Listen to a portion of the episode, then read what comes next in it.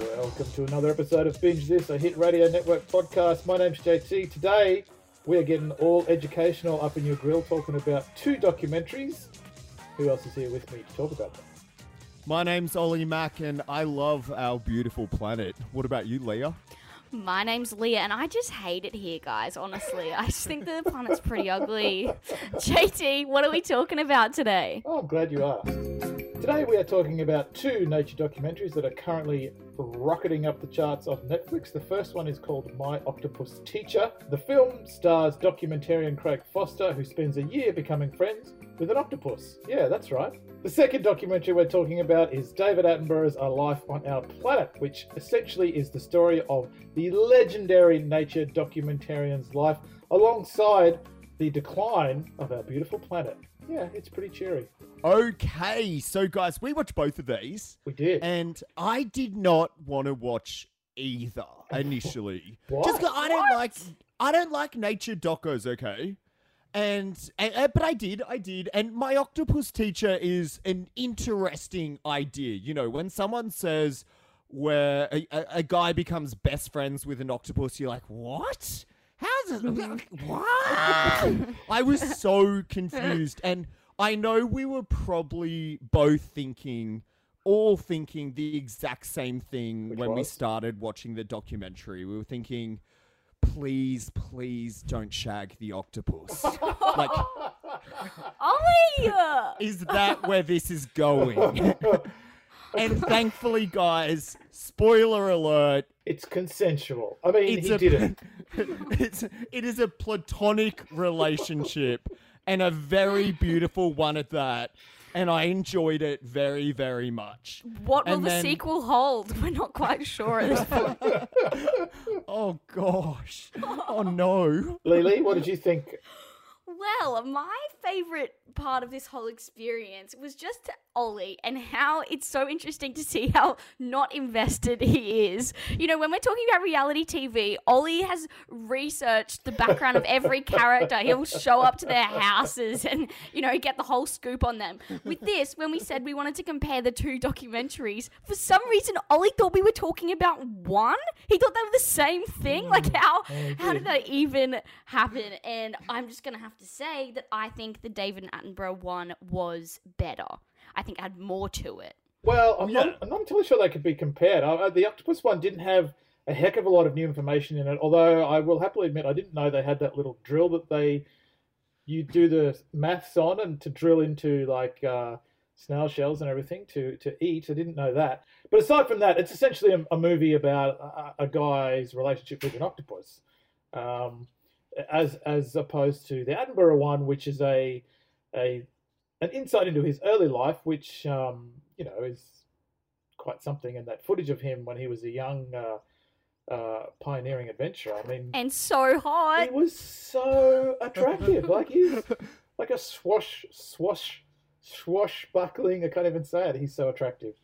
He was just I like bet- a strapping young lad on on the boat and all that sort of stuff. Caring about animals. It's all looking good. Yeah, but it was Uh, it was full of facts and information. Yeah. and and Hmm.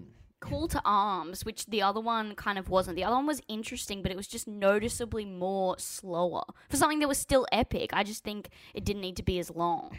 Okay, Here's the thing, it's um we're talking about micro versus macro, you know. sure. He's zooming in on a very, very small part of this beautiful planet and a Yeah. specific octopus and what the octopus taught him. Yeah. Whereas David Attenborough is talking about the whole world in general. Yeah. So in that sense, you can't really compare one No. to the other. Not in that sense. You can in the sense that they both had incredible footage. Uh, we, we know Yes. Attenborough's got some, but Mm. that underwater stuff of the octopus, the fight with the uh, the shark, the pajama shark, um, like all that stuff was absolutely amazing.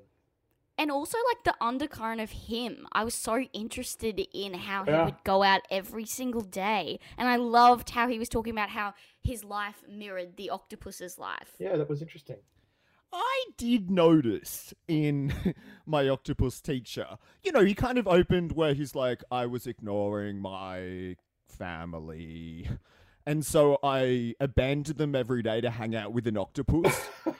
And I like Mm, I noticed that his wife was only once in the background like cutting something up angrily and just hear me out.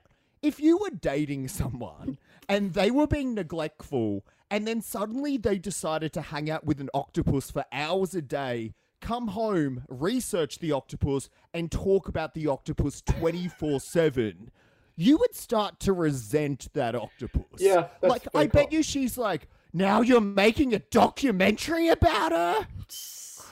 Christ, it's it's almost like he was cheating on his wife with an Yeah, octopus. kind of. It did get a little bit weird at points. I was like, wow, why are you so into this octopus? But the end result, he essentially had changed his brain chemistry uh, out of uh, depression into uh, a completely new perspective and lease on life. Oh, absolutely. And both David and uh, what's his name, Craig. Both David, uh, or as I call him, Daddy Attenborough. Both of them said the same thing. It's saying that that we currently are separated. It's kind of us and them. Mm-hmm. Mm. Whereas we need to integrate and become a part of this beautiful environment. We all need to act as one mm. because we are dependent on them. And David made a good point. We're dependent on them for life, but as that scene with Chernobyl showed, mm-hmm. they Yeah. are not dependent on us. Nature will always respawn, whereas humanity may not. True. Like, quick sidebar, you absolutely both need to watch HBO's uh, Chernobyl series. It's incredible. Oh, it sounds so depressing. Also, I already know how it ends. Speaking of depressing, I, I mean, I know we are in a harrowing and terrifying situation, but I really found the uh, Sir David Attenborough doco to be like, like there was a point where I almost had to turn it off. It was just so overwhelmingly bleak, even with his uh, his messages of hope and how we can start turning things around at the end. It was uh, it was pretty heavy going. Well, it was for me at least, anyway. Yeah, especially as an individual, it's like, okay, well, even if I turn things round, it doesn't really make much of a difference. Kind of everyone needs to, and the likelihood Yeah. of that happening is so slim. It is pretty slim. I, I was also couldn't help but uh, wonder. He, so he, so so David Attenborough has been like a, a legend in all our lives. I mean, I, you know, we grew up at different times, but he was always he's just been the expert on nature and the planet Mm.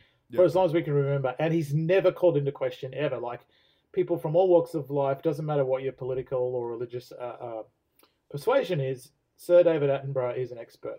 Now he's out here talking about climate change and a contentious subject, and there's a lot of science deniers out there. I wonder if they sit back and go, well, clearly, uh, you know, uh, they've gotten to him, and now he just wants to make money out of this uh, thing that doesn't exist. Or is someone like him, with his uh, the weight of his opinion and and his uh, his catalog of work, is that enough to spur people who once might have denied this into action? Well, let's I- ask. Ollie, are you changed? No, I don't know who paid him to say all that tripe. Look, i mean, I, I hate to be pessimistic here, but I really, really don't think so. Firstly, j- watching this documentary, we we watched this. Well, I watched it because I was forced to by you two. but but like generally, someone who holds a kind of that like far right, alt right science denier belief is no way gonna click on a David Attenborough Planet documentary.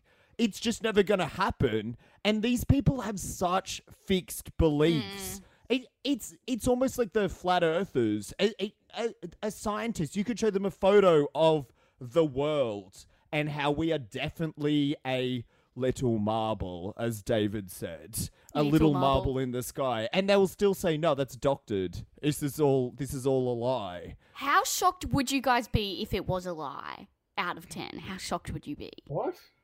Like, imagine, imagine if it was a flat Earth. I can't even And- comprehend the the notion that it's a lie to measure how shocked I would be by finding out it's a lie. That would be so shocking. I would be so scared. Like, what else am I believing that isn't true? Lucky we all believe it. But that's my point, Ollie, is all these pe- people who have that point of view now, 20, 30, even 40 years ago, respected and admired Attenborough for everything Did he did. they? Yeah, of course, Really? absolutely. Yeah, yeah, yeah. We've been through environmental crisis before. There was a hole in the ozone layer, and then globally the world said, "Hey, we need to stop using this certain chemical that's in all the aerosol cans and uh, and a lot of styrofoam." And the world went, "Okay, cool. Well, we better do that and plug that hole up." And so we did. The the problem with climate change currently, and no, uh, obviously there's a lot of problems, is that it is it's politicized. It's not about the science or it's not about proof. It's about, particularly in America, where you stand politically. I guess so. It's tribalism. Yeah, uh, if you're a Trumper, you don't believe in climate change. Like if you're a Republican, they don't believe it. If you're Democrat, you do. Just just generally Okay. because the topic of climate change and enacting the legislation we obviously need to not all die in a hundred years is i- is a political movement opposed to a necessary functional thing. That's true. Well, to steer things back on track, because uh, three white dorks talking about uh, climate change isn't really what people want to tune into us for. What Speak was your yourself. What was your favourite piece of uh, of archival footage of Sir David Attenborough? Lily, you go first. Oh gosh, that's hard. Mhm. Um, all of it. Dot. questions. Wait, JT, do you have a specific one? Yeah, What is it? when he went to see the previously undocumented tribe in New Guinea. Oh, yes, yes, yes. That was, epic. incredible. Mm-hmm. I've got to say, as a you know, as a TV presenter, watching him do that piece to camera, surrounded by thousands and thousands of people, and this is pre-drone, so, cool. this would have been in a helicopter. Mm. And it was slowly panning out. That was a complicated and very long monologue. It was. And he would have had one shot. Mm, I that's would've- so true. I would have just I would have destroyed that. Like the the helicopter would have had to fly down and I'd have to get another take and fly back. That is so not true. I've never seen you do two takes. It's always me dropping the ball. It is you're great, Leah. I I, I was just impressed by his television Yeah. prowess. I feel like what makes a really good presenter is when they're not thinking about themselves. Like I feel like he didn't even think of of himself as a presenter. He was just like, I need to tell the world about these animals. Yeah, I agree. Yeah. And he, even if he didn't start out uh, uh, with a, uh, a firm desire to make nature documentaries, he clearly uh, had a brain for it and had a passion for it, and he, he was Mm. intelligent enough um, to be able to convey that to to the uh, to the greater world, I guess. Someone needed to cut his hair though with that shot. It was really annoying. A little bit out the back, yeah, it was cold. Yes. Yeah. uh, where is hair and makeup? Honestly. uh, great takeaway from the doco. yeah. Great takeaway. I thought it was a genius move to contrast his career and where he was at with where we are in terms of population Uh-huh. and where we are in terms of like CO2 in in the uh, in the air. I, I just thought it was a genius move because it's such a small space of time Right. and yet the the reduction of wildlife was so so dramatic and the population increase was so so dramatic I, I, I don't think I was really conscious of that. Yeah. Yeah. True. Did did either of these give you any life lessons, alter your life, uh, inspire you to do anything differently? Ollie, please tell us about how you changed milks recently. So, guys, uh, after my octopus teacher, I no longer eat uh, calamari. So, thank you for that. As if, Ollie, as But- if. Okay, okay. I'm not very consistent with things, all right?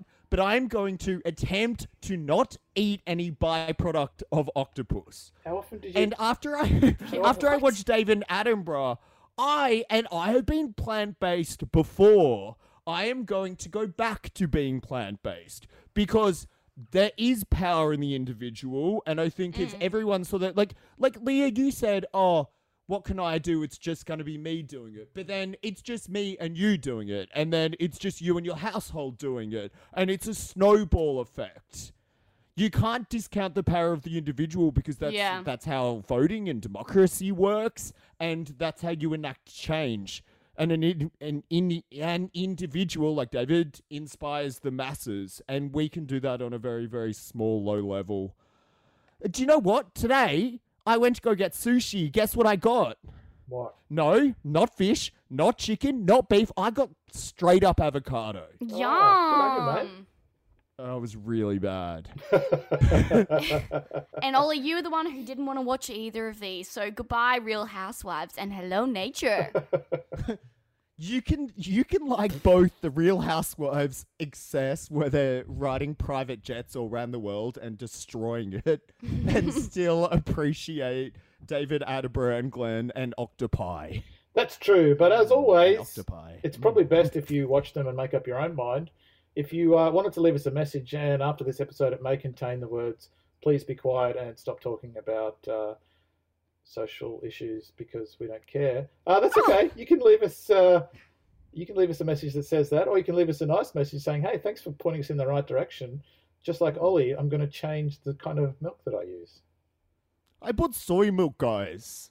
I've And it always been on separates almond from milk, coffee. so Ooh, la I'm- dee da. Let's have a woke off. I'm kind of a genius. So.